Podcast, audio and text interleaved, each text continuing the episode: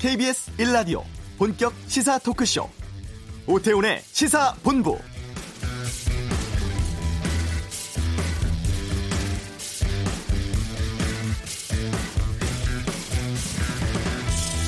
(2025년까지) 총 (160조 원) 투자해서 일자리 (190만 개) 만든다는 한국판 뉴딜.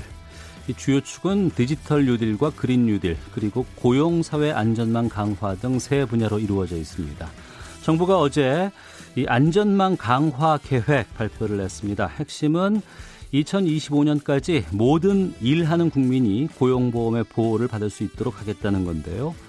연말까지 고용보험 사각지대 해소 로드맵 마련하겠다면서 프리랜서라든가 돌봄 종사자 등으로 산재보험 적용 대상 확대하고 실업 부조 제도인 국민 취업 지원 제도의 서비스도 강화하겠다고 밝혔습니다. 사회적 약자가 갑작스러운 위기를 맞아서 빈곤층으로 전락하지 않도록 하기 위한 사회 안전망도 강화할 계획이라고 하는데 오태훈의 시사본부 아, 오늘 이슈 시간에 고용노동부 임서정 차관과 함께 구체적 내용 알아보겠습니다. 검언 유착 의혹 핵심 피의자인 이동재 전 채널A 기자가 구속됐죠. 이후 한동훈 검사와의 공모 여부를 두고 논란이 커지고 있습니다. 양변의 이열지열에서 알아보겠습니다. 2부 정치와투, 국회 세종시 이전, 또 야당의 추미애 법무부 장관 탄핵 소추안 제출 등 최근의 정치 이슈에 대한 다양한 의견 듣도록 하겠습니다. 권영주의 차차차도 준비되어 있습니다. 오태훈의 시사본부 지금 시작합니다.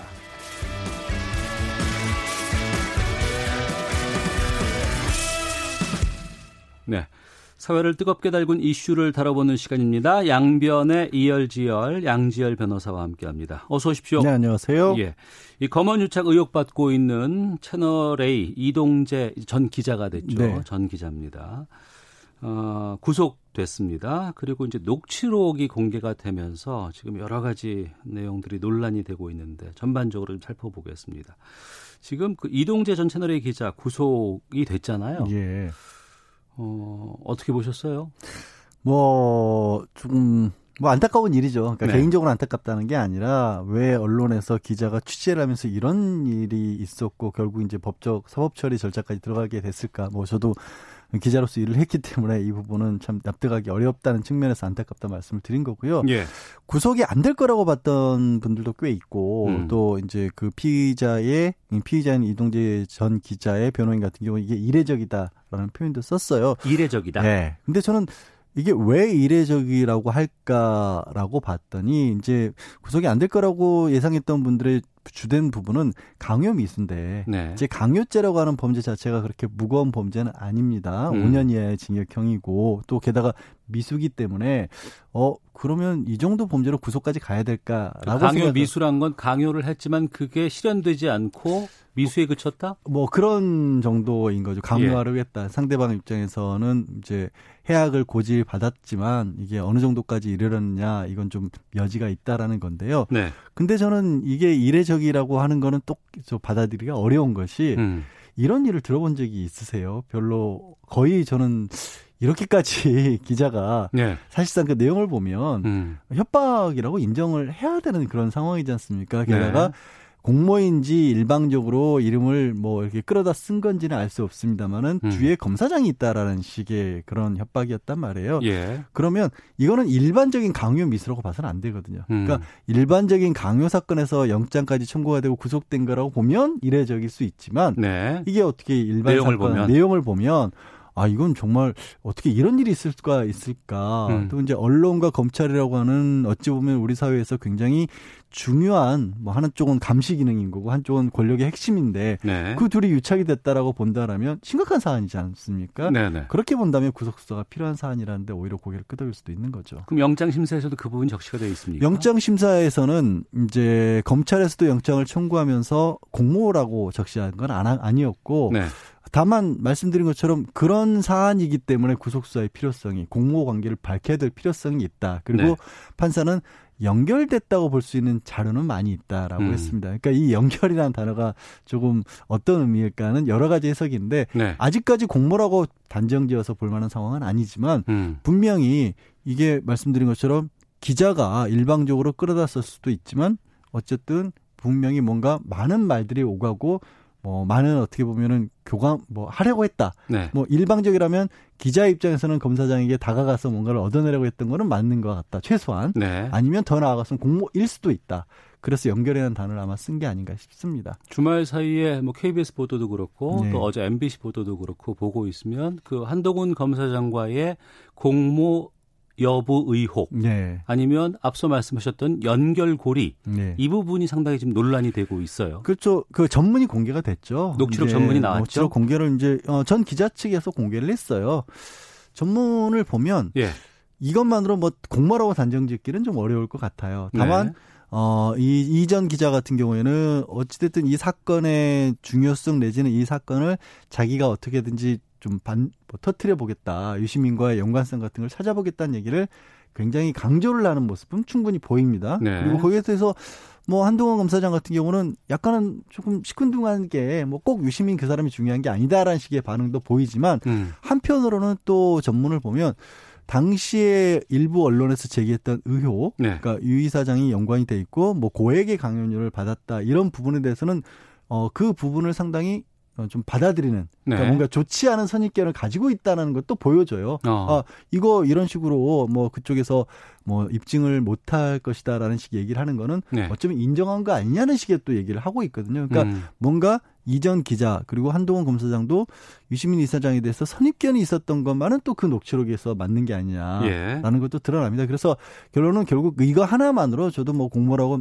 뭐 단정 짓기는 어렵지만 뭔가 처음 만났을 때였으니까 그 이후에 어떤 일으로 발전을 했는지를 더 본다라면 이게 공모인지 아닌지가 조금 더 규명이 될 것이고 어 그리고 그 일 자체 신라진과 관련해서 유 이 사장이 관련됐을지도 모른 데 대해서는 두 사람 다 굉장히 좀 강한 선입견을 가지고 있었던 건 아니냐. 네. 이 정도는 녹취록에서도 좀 보이는 것 같다. 음. 그랬기 때문에 이 녹취록 내용이 아마도 어 중앙지검 수사팀에서 대검 부장회의에 수사를 진행하면서 구속해야겠다라고 그 보고를 올렸을 때 이 녹취록 내용을 갖고 양쪽에서 검 그러니까 대검 부장들도 의견이 갈렸다는 거 아니겠습니까? 예, 예. 의견이 좀 갈렸었던 것이 녹취록에 어느 쪽에 방점을 두느냐. 음. 어, 이 두 사람이 뭔가 좋지 않은 시각을 가지고 있었던 건 맞네. 라고 본다면 수사 더 해봐. 네. 라는 쪽이고, 어, 한동훈 검사장은 유시민 그 사람 별로 중요하지 않다고 여기고 있지 않느냐라는 쪽으로 방점을 찍으면 뭐 그렇게 세게 수할 필요가 있겠느냐라는 쪽으로 좀 갈리지 않았을까 싶습니다. 그러니까 지금 공개된 녹취록 그 하나의 소스 예. 그거 가지고 이제 계속해서 얘기가 나오고 언론 예. 보도들이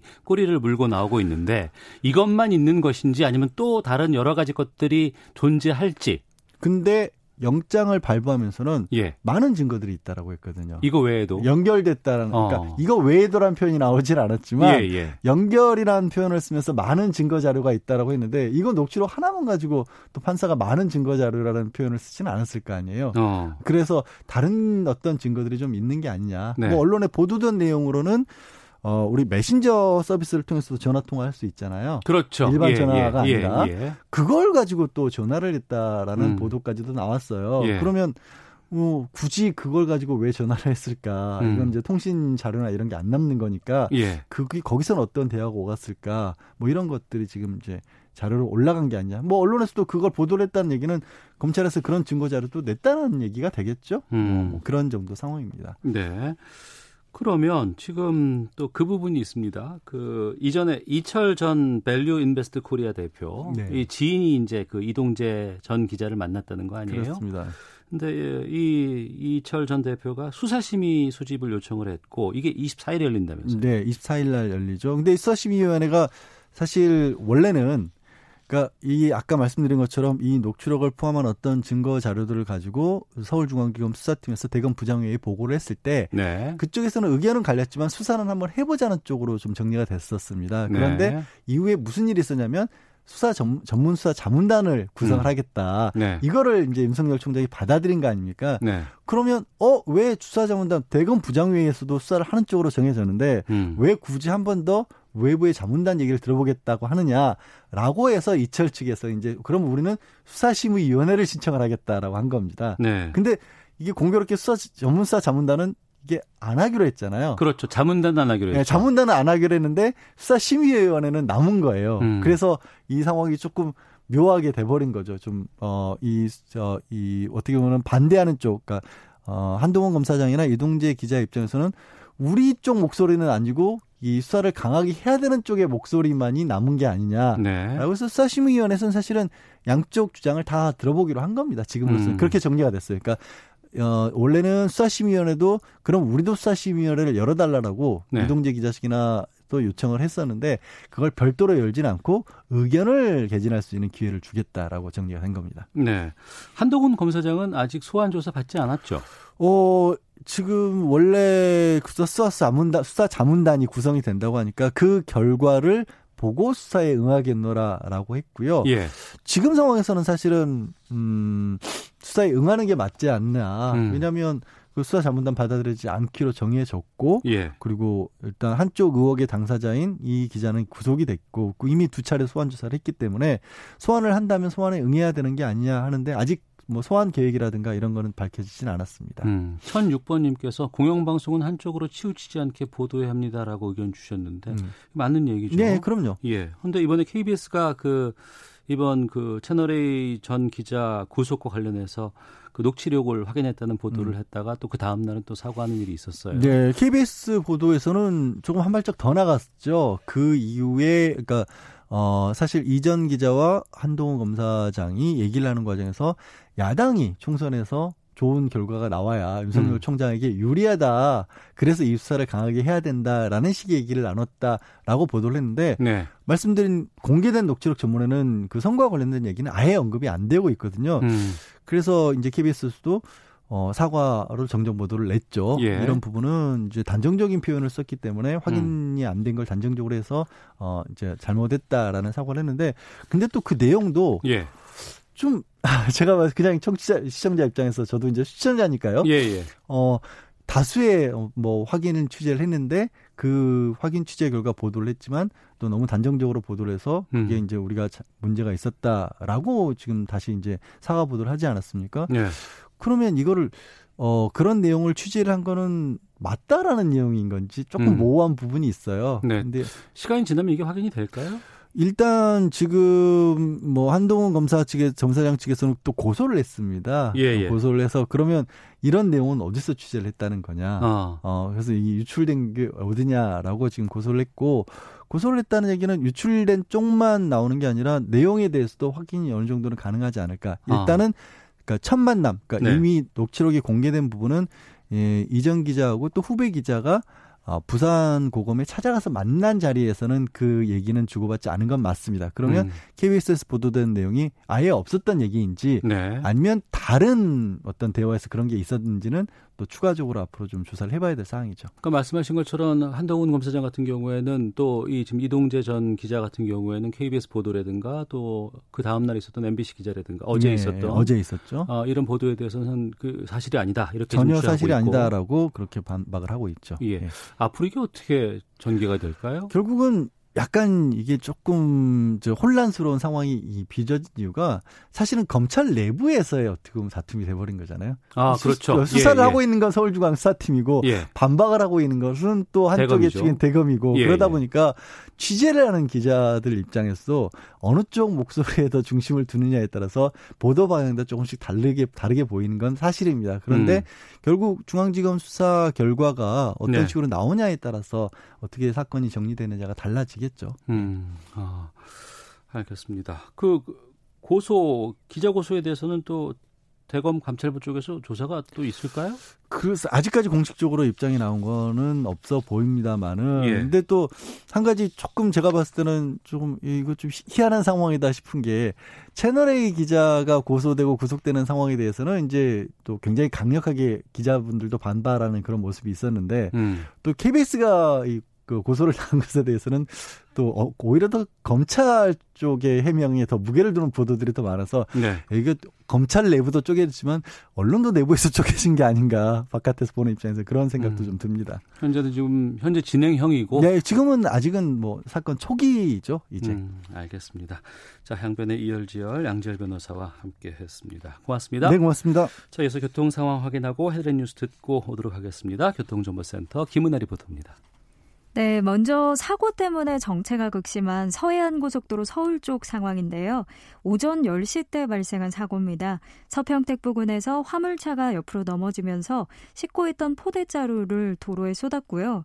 지금도 3, 4차로를 차단하고 사고 처리하고 있습니다. 이 때문에 이 사고 여파가 서해대교 종점 부근에까지 미치고 있고요. 7km 구간에서 거의 서 있다시피 한 정체 보이고 있습니다. 경부고속도로는 서울 방향 70물류 부근에서 난 사고는 처리가 됐지만 3km 구간이 막히고 있습니다. 반대 부산 쪽은 수도권 구간인데요. 수원 부근 5차로에서 가드레일 설치 작업 중이라 신갈분기점부터 8km 구간이 막히고 있습니다. 서울 시내는 강변북로 구리 방향 성산대교를 지난 지점에서 난 사고는 정리가 됐지만 난지나들목부터 밀리고요. 서강대교에서 반포대교 쪽으로도 역시 밀리고 있습니다. KBS 교통정보센터였습니다. 어제 국내 코로나19 신규 확진자가 45명 발생했습니다. 해외 유입 사례가 25명이고 강서구 요양시설 집단 감염 영향으로 국내 발생 20명 중 18명이 서울에서 나왔습니다. 미래통합당 조호영 원내대표가 오늘 국회 교섭단체 대표연설에서 독재라는 표현을 다섯 차례 쓰며 현 정부를 강하게 비판했습니다. 집값 폭등 관련 경제팀 경제도 요구했습니다. 환경부가 전국 정수장을 긴급 점검한 결과 인천 두 곳을 포함한 일곱 곳의 정수장에서 유충이 발견됐습니다. 인천 이외 지역에서 발견된 유충은 수돗물 공급 과정에서 발생한 것은 아닌 것으로 추정됩니다. 8월 17일이 오늘 국무회의에서 임시 공휴일로 지정됐습니다. 문재인 대통령은 불편을 감수하며 묵묵히 코로나를 이겨내는 국민들께 작은 위로가 됐으면 하는 바람이라고 말했습니다. 지금까지 헤드라인 뉴스 정원나였습니다.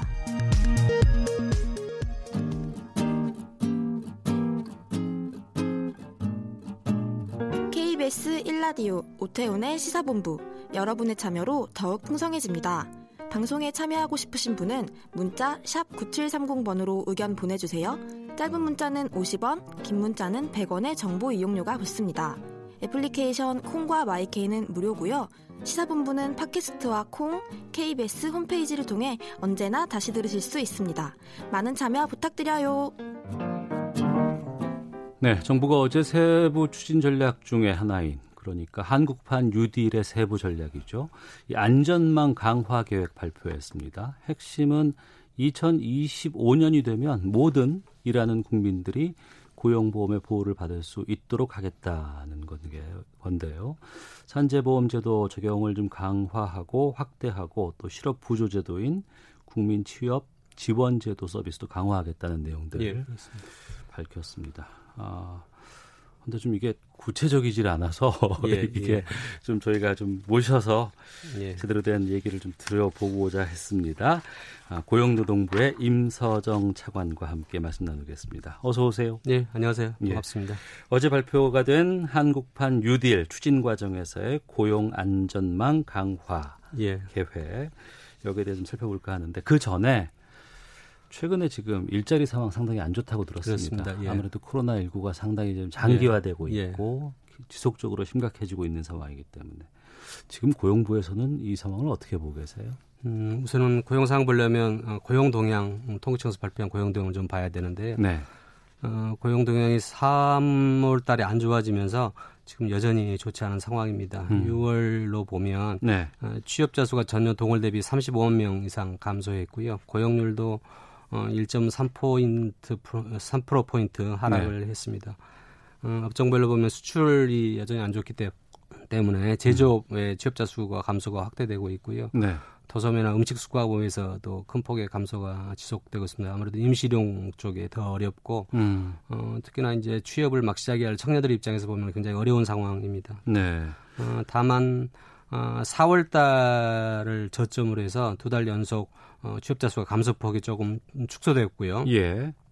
그다음에 일시직자가 3월 달에 126만까지 증가했었는데 에, 6월 달에는 36만으로 음. 어, 그나마 조금 음, 나아진 편입니다. 그렇지만은 외국 상황이든지 국내 상황도 여전히 안 좋기 때문에 네. 조금 어, 고비를 높일 수, 늦출 수 있는 상황은 아닌 것 같습니다. 예.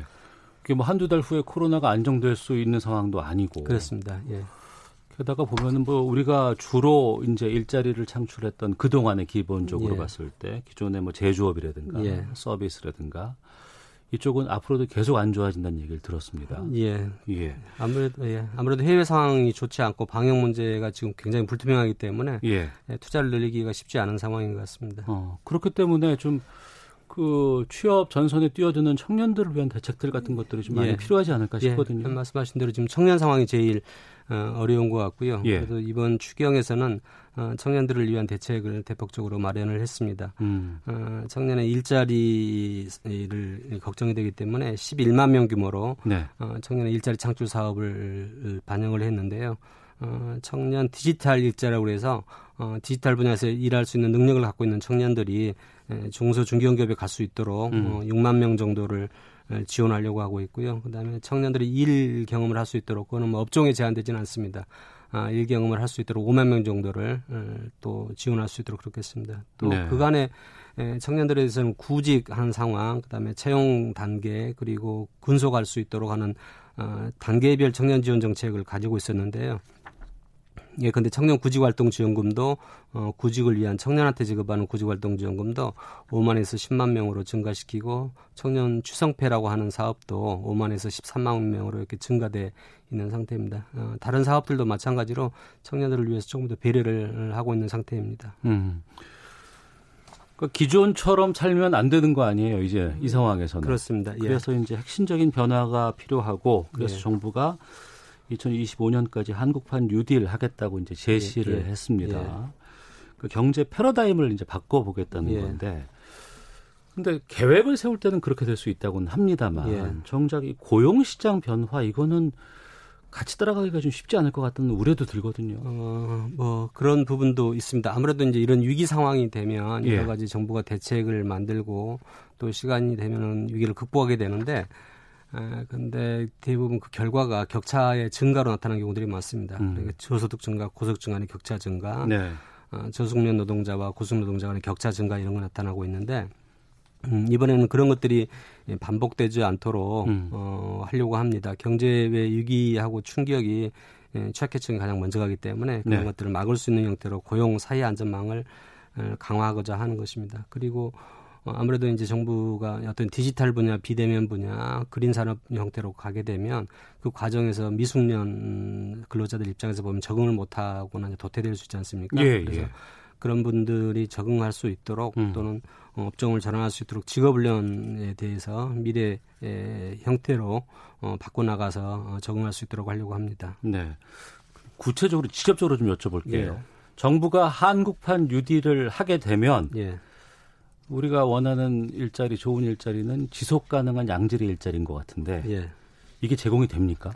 어, 그렇게 하려고 노력을 하는 겁니다. 이게 한국판 뉴딜 하면 예. 어, 우선 제가 아까 말씀드린 어려운 계층들이 있기 때문에 예. 고용 안전망과 사회 안전망을 토대로 해야 될 것 같고요. 어, 그분들에게 어, 지원 같은 것들이 예, 가고 예, 조금 음, 따, 늦게 가는 분들에 대한 부분이거나 음. 아니면 또 따라갈 수 있도록 하는 형태로 네. 어, 고용 안전망을 투자를 해야 될 것 같고 그리고 이제 에, 앞서가는 부분들은 디지털 부분이나 네. 그린 산업에서의 문제인데요. 이게 정부가 투자하는 것들이 혁신 인프라 구축 등에 대한 재정 투자를 통한 일자리뿐만이 아니라 어, 이를 기반해서 민간 투자나 비즈니스를 일으켜서 창출되는 민간 일자리들이 포함되게 됩니다. 이런 네. 것은 지금 어, 아무래도 청년들이 희망하고 음. 그다음에 우리나라 어, 기업들을 선도형 기업으로 바꿔나가는 일자리이기 때문에 좋은 네. 일자리라고 보시면 될 것 같고요. 어, 그러면 이제 좀 감이 안 올 수도 있지만은 어, AI나 데이터 등 민간의 혁신 투자를 촉진해서 새로운 산업을 육성하는 건데요. 예컨대 과거에도 보면 어, 스마트폰 개발로 해서 스마트 앱이나 SNS 등의 새로운 생태계가 창출되고 네, 예. 여기에 관련된 일자리가 폭발적으로 증가를 하지 않습니까? 네. 어, 이번에 이제 데이터 댐을 육성하고 어, 데이터 고속도로를 만들면 음. 그걸 기반으로 해가지고 새로운 산업들을 예, 만들어질 걸로 어, 보는 거고요. 거기에 대해서 투자를 하는 겁니다. 어, 그리고 친환경 산업이나 태양력, 음, 태양광이나 풍력 등에 대한 에너지 산업들도 더 늘어날 걸로 어, 기대를 하고 있습니다. 그렇게 되면은 2025년까지 190만의 일자리를 새롭게 만들려고 하는 것입니다. 네. 그러니까 한국판 뉴딜 추진 과정에서 디지털 뉴딜은 뭐 정보통신 관련이라든가 뭐 예. 뭐 이런 쪽에서 담당을 할 것 같고요. 예. 뭐 그린 뉴딜은 뭐 환경부라든가 또 이것도 예, 산업부라든가 뭐 이런 예. 쪽에서 할 것 같은데 예, 예. 이번에 고용노동부는 일자리 창출을 이제 직접 담당하는 것보다는 고용 안전망 강화 이렇게 예. 보완한다는 대책을 예. 내놓았어요. 예. 그러면서 이제 전 국민 고용보험을 제시를 했는데 예. 이 이유에 대해서 좀 말씀을 좀 해주세요.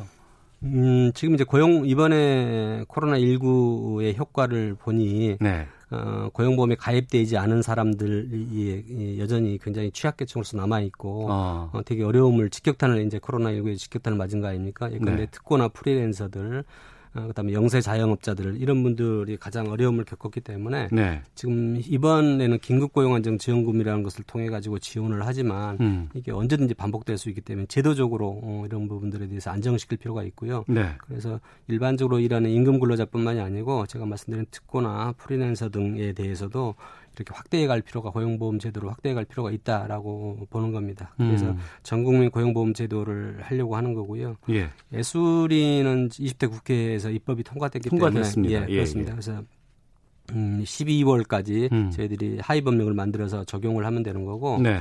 어, 특고에 대해서는 그때는 빠졌기 때문에 음. 예, 이번에 입법을 안을 만들어서 국회에 제출된 상태입니다. 그래서 21대 금년 중에 예, 법안이 만들어지도록 저희들이 적극 지원하고 국회에서도 그렇게 논의 주시기를 어, 기대하는 거고요. 네, 나머지 이제 예, 사실은 프리랜서라든가 아니면 영세 자영업자 이런 부분들이 있는데 이분들은 소득 파악이 이제 전제가 되어야 되기 때문에 네. 어, 소득 파악을 하려면 음. 그 그거를 어, 그 정보들을 국세청하고 그다음에 다른 사회보험을 하고 있는 유관 기관들하고 연계해서 어, 볼 수 있는 시스템도 구축을 돼야 됩니다. 그래서 어, 그런 것들을 기반이 되어야만 추가적으로 네. 확대가 가능하거든요. 음. 그래서 그런 고용보험 사각지대 해소를 위한 로드맵을 금년 중에 만들 계획이고요. 네. 그거를 바탕으로 해서 2025년까지는 어, 모든 일하는 국민이 고용보험 혜택을 받을 수 있도록 그렇게 해나가려고 합니다. 예. 글쎄요. 워낙 산업이 다양화되고 예. 다변화되다 보니까 예. 솔직히 플랫폼 노동자 이런 개념은 과거에는 없었잖아요. 예, 그렇습니다. 전 국민 고용보험을 하겠다고는 하는데 또 이런 직종들 파악이 좀 쉽지 않은 직종들이 꽤 있어서 예. 고민이 될 수도 있을 것 같다는 생각이 예, 들거든요. 예. 지금 말씀하신 대로 프리랜서나 플랫폼 노동자 같은 경우 새로운 고용 형태 직종이 늘고 있기 때문에 네. 사실은 파악하기 쉽지가 않습니다. 플랫폼 노동자에도 근로자에 가까운 부분도 있고 예. 그다음에 영세 자영업자에 오히려 가까운 분도 있고 또 그 안에 있는 특고에 가까운 분도 있는데 이런 분들의 특징이 에, 복수의 사업자들과 아, 계약을 맺고 또 네. 빈번하게 이동한다는 겁니다. 네. 그러니까 지금 현재 고용보험 같은 경우는 개별 사업장 단위로 그 사업주하고 임금을 받는 게 명확하지 않습니까? 예, 예. 그래서 소득 파악이 가능한데 이렇게 복수의 사업자가 계약을 맺고 단기적으로 이동해 버리니까 고용보험을 적용하기 위해서는 이분들의 소득이 파악이 돼야 되는데 음. 어, 소득이 파악이 어렵기 때문에 그걸 이제 소득 파악하는 게 되게 중요하고요. 네. 그다음에 고용보험을 적용할 때도 어, 이런 개인 소득에 동반해서 어, 하고 음. 또 예술인처럼 거래 거래별로 이렇게 또 다른 경우들이 있고 여러 군데 가가지고 거래해 버리면은 네. 파악이 힘들기 때문에 거래 건별로 또 나가서는 개인 소득별로 어, 고용보험 관리 체계를 만드는 것이 중요하다. 음. 그래서 그분들에 대해서는 그런 형태의 어떤 어, 인프라를 깔고 어, 어, 적용을 하려고 합니다. 네. 이 고용 안전망 강화 방안에 대해서 고용노동부 임서정 차관과 말씀 나누고 있는데요. 보험료를 낸다곤 합니다만 지금 아무래도 이 비용이 문제가 아닐까 싶거든요. 예. 산은 충분할지 어디서 또 확보가 가능할지. 어 이제 아무래도 걱정들을 많이 하실 것 같고요. 그다음에 예. 일단은 대상이 늘어나면 그 음. 그 대상 현재의 보험 을 가지 보험료를 가지고 나눠온 게 아니고 새롭게 대상이 들어오면 그분들이 이제 또 보험료를 내게 되지 않습니까? 네. 그래서 내게 되고 보험에 가입된 시점으로부터 보통 한 2년 정도 걸린 다음에 음, 지급이 대상이 되기 때문에 음. 어, 보험료를 좀 음, 음, 축적할 수 있다라고 보시면 될 것 같고요. 근데 지금 현재는 이제 코로나 19 때문에 어, 고용보험으로 따지면 돈을 쓰는 시기 음, 음, 이렇게 쌓아놓는 시기가 아니고 쓰는 시기 때문에 네. 예, 금년도는 조금 어려울 수는 있습니다. 그래서 어, 그러면 추경을 통해서도 그렇겠지만은 일반 회계로부터 조금 전입을 받거나 아니면 공적 자금으로부터 이렇게 돈을 빌려와서 예수라고 하는데요. 그 빌려와 가지고 금년도 수지를 맞추는 그런 형태로 해서 좀 안정적으로 가려고 합니다. 네. 청취자 질문에 답을 해 주셔야 될 것 같아서 제가 좀 바로 말씀을 드려볼게요. 예. 1345님인데 고용보험 고용보험 하는데 저는 10년 동안 고용보험을 들었습니다만 사업장에서 서류를 마련해 주지 않아서 1년 동안 단 한 푼도 받질 못했습니다. 이럴 땐 어떻게 해야 되나요? 라고 질문 주셨거든요. 이런 경우가 있을까요? 어, 사업장에서 서류를 만든 이제 10년 동안 가입을 했는데 이직하면서 못 받으셨다는 그런 걸로 아니요 구체적인 말씀까지는 안, 아, 아, 예, 아마도 이제 어떤 고용보험을 받으려면 예. 어, 이게 직업훈련을 통해서 받는 경우도 있고요. 예. 실업급여를 통해서 받는 경우도 있는데 아마도 실업급여일 것 같고요. 음. 그럼 이제 사업주 사업장을 떠나게 되면 이직을 하게 되는 거지 않습니까? 그 이직이 자발적 이직이냐 비자발적 이직이냐에 또 다릅니다. 예, 예. 자발적 이직에 대해서는 고용보험 지급되는 것은 아니고 음. 비자발적 이직인 것을 확인해야 되는데 예. 사업주가 확인을 안 해주는 경우도 있습니다. 예. 그러면 이제 고용 그 고용센터에 가가지고 고용센터에 예, 예, 가서 고용노동 고용센터에 가서 비자발적 이직인 것을 확인을 본인이 하시면 음. 구체적으로 이직인지 비자발적인지 아닌지에 대해서는 고용노동부에서 확인을 해가지고 네. 지급할 수 있을 것입니다. 네. 네. 가까운 고용노동부 고용지원센터 이게 지역마다 좀 있죠? 예, 그렇습니다. 예, 예. 이곳에 가서 확인하시면 예, 예. 말씀하시면 되실 것 같습니다. 자, 고용보험의 사각지대 보완하기 위해서 내년 1월부터는 국민 취업 지원 제도도 시행된다고 합니다. 예. 이건 어떤 제도예요? 어, 고용보험은 어떻든 일하는 사람들이 사업장에서 일하면서 고용보험을 부어가지고 실업이 되면 그 실업하는 기간 동안에 예, 실업급여를 받으면서 일자리를 찾는 시스템이거든요. 그렇죠. 예, 근데 예. 이제 고용보험 자체를 가입하지 못하는 사람들이 있습니다. 예, 그런데 아. 취업을 안 해본 청년들이라든가 예, 구직 활동 중인 분들, 예, 예. 구직 활동 중이거나 아니면 경력 단절 여성 같은 경우도 옛날에 들었다 하더라도 지금은 이제 기록이 안 남아 있거나 그렇죠. 예. 예, 실업급여를 못 받지 않습니까? 음. 실업급여를 받은 적이 있다 하더라도 장기 실업자가 되고 오랫동안 돼가지고 이제는 대상이 안 된다거나 하는 네. 분들이 있는데 이런 분들에 대해서는 어, 고용보험이 아닌 실업급여가 아닌 정부에서 지원하는 어, 일정한 소득을 어, 그 수당을 가지고 네. 그 기간 동안에 취업 지원을 하도록 하는 겁니다. 그래서 어. 취업 지원 서비스하고 구직 촉진 수단을 결합시켜 놓은 제도이고요. 보통 예. 선진국들이 에, 다 가지고 있고 우리나라에서부터 한국형 실업 부조로 이해하시면 될 것 같습니다. 그래서 음. 이런 분들은 어, 본인이 예, 소득이 저소득인 경우에는 정부에서 50만 원 곱하기 6개월, 네. 6개월 동안 50만 원을 지급받으면서 네. 다양한 형태의 취업 지원 서비스를 받을 수 있습니다. 직업 훈련도 받을 수 있고요. 음. 그다음에 알선도 받을 수 있고 그다음에 새로운 일 경험을 할 수 있는 어떤 일자리도 단기간에 받아볼 수도 있고 뭐, 네. 뭐 본인이 창업을 원하면 창업에 대한 지원들도 할 수 있고 해서 어, 취업과 아, 일정한 부분의 소득 지원을 가지고 어, 새로운 구직을 준비할 수 있다, 아, 취업을 준비할 수 있다 이렇게 보시면 될 것 같습니다. 네, 한국판 뉴딜이 발표된 지가 얼마 안 됐습니다. 예. 예. 그리고 뭐 일자리 190만 개를 만들어 준다고는 하는데 예. 글쎄요, 뭐 디지털 이런 환경 예. 분야의 예. 일자리를 내가 갈 수 있을까? 예. 왜냐면 그 동안은 그냥 기존의 취업 자리만 찾아서 공부를 하고 네. 연습을 하고 연구를 했을 뿐이지 이런 새로운 분야로 내가 갈 수 있을까라는 고민들이 꽤 많이 있을 것 같아요. 네. 구직자 같은 경우에 네.